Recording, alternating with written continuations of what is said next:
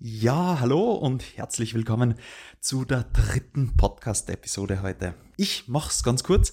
Ich werde heute über sieben Lernstrategien reden. Ja, also ich habe wirklich, wirklich lang gesucht.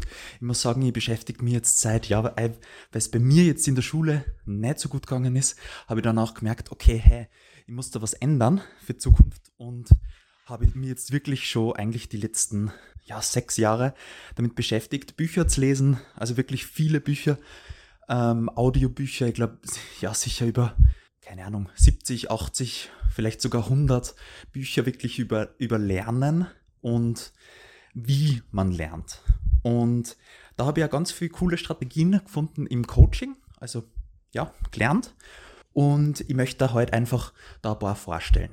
Ich habe jetzt nochmal geschaut, so in meinen Unterlagen, ähm, auch überall im Internet durchgegoogelt und habe da wirklich ein paar coole gefunden, die ähm, ja vielleicht auch nicht so well known, also die auch nicht jeder kennt. Die Nummer ähm, 7 ist, dass man sie wirklich voll reinhängt. Also ich weiß nicht, mh, mm, das ist im Buch Ultra Learning vom Scott Young kommt das vor dass, ja, ich weiß nicht, ob du das kennst, also kannst du, wenn du in der Schule Französisch gelernt hast, nur Französisch. Ich weiß nicht, wie es dir geht, aber bei mir ist definitiv nicht so. Und deswegen, ja, halt ist wirklich, wenn man zum Beispiel eine Sprache lernt, ist natürlich am besten in die Umgebung zu gehen, wo man die Sprache auch dann wirklich üben kann. Also da wirklich voll drinnen zu sein, ähm, falls man nicht die, ja, falls man einfach nicht die Möglichkeit hat, dann wenn man die, ja, wenn man Sprache lernen möchte zum Beispiel, dass man dann einfach alles in der Sprache einstellt. Also das Handy, ja, Episoden dann auf der Sprache ähm, schaut, wenn man gerade Fernsehen tut oder auch Netflix. Also dass man wirklich alles, ja, von Zeitung liest, dann in der Sprache. Und das ist was, was eben auch das Buch Ultra Learning sagt, aussagt. Es ist auch so beim Tony Robbins Events. Ähm, ich weiß nicht, ob du das kennst, aber wenn man jetzt schon mal bei Unleash the Power Within war, dann ähm, sieht man, dass das Seitaktik ist. Also wirklich 16 Stunden für vier Tage täglich, für vier Tage nur ähm, State Management und nur ja sozusagen in einem guten Zustand zu verbringen, in einem guten Gefühl zu verbringen. Äh, da ist dann einfach leichter, später, wenn man nicht so, ja, wenn es einem nicht so gut geht, in das Gefühl reinzugehen. Genau, das war's mit dem Punkt Nummer 7. Dann der Punkt Nummer 6 ist, dass man, ja, vielleicht kennt das der eine oder andere, aber das ist die Feynman-Technik, also die uh, the, the, Great Explainer, das der, war der Richard Feynman, der war bekannt für das, dass er, äh, ja, dass er komplexe Konzepte in einfacher Sprache erklärt.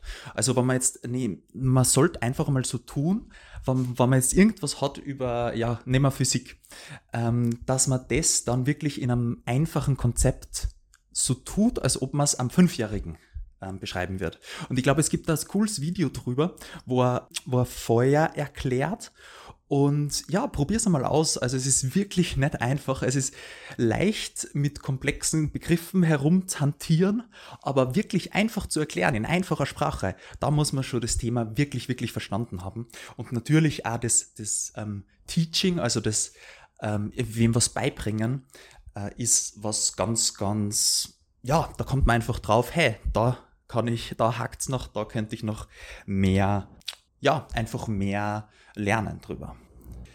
Und das fünfte, Punkt Nummer fünf, ist, dass man Fragen anstatt von Notizen macht.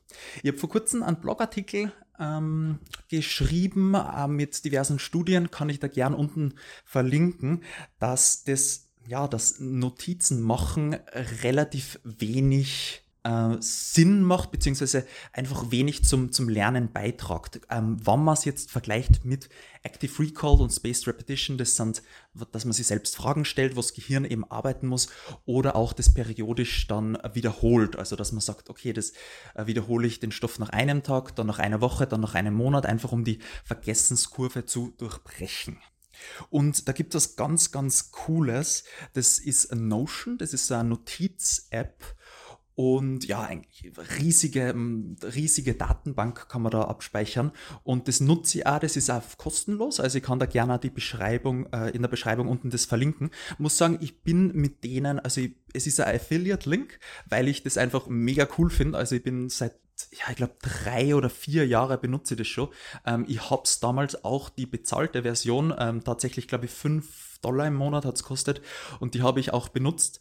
Und ja, es ist einfach mega cool, weil man so ein Toggle-Feature ähm, benutzen kann und da kann man eben seine Fragen, also man hat eine Frage und dann klickt man drauf und man kann sozusagen ähm, die Antwort dann verstecken.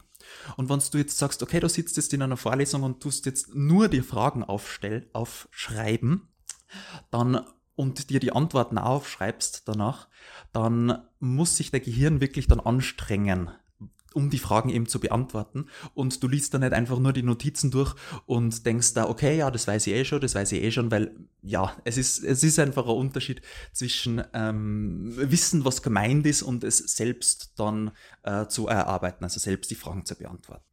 Und ich merke jetzt, mir bleibt da leider nicht genug Zeit, ähm, um alle sieben Punkte durchzugehen. Deswegen werde ich die restlichen vier Punkte im nächsten Video an, ja, werde die noch besprechen. Falls du jetzt schon äh, die Punkte wissen möchtest, dann kannst gern zu meinem Newsletter subscriben dir die ganzen Punkte dann anschauen. Da bekommst du dann Zugriff auf die ganze Bibliothek mit allen Newslettern über das Lernen zu lernen, auch mit NLP. Und ja, ich wünsche dir ganz viel Spaß dabei und bis zum nächsten Mal. Ciao, ciao.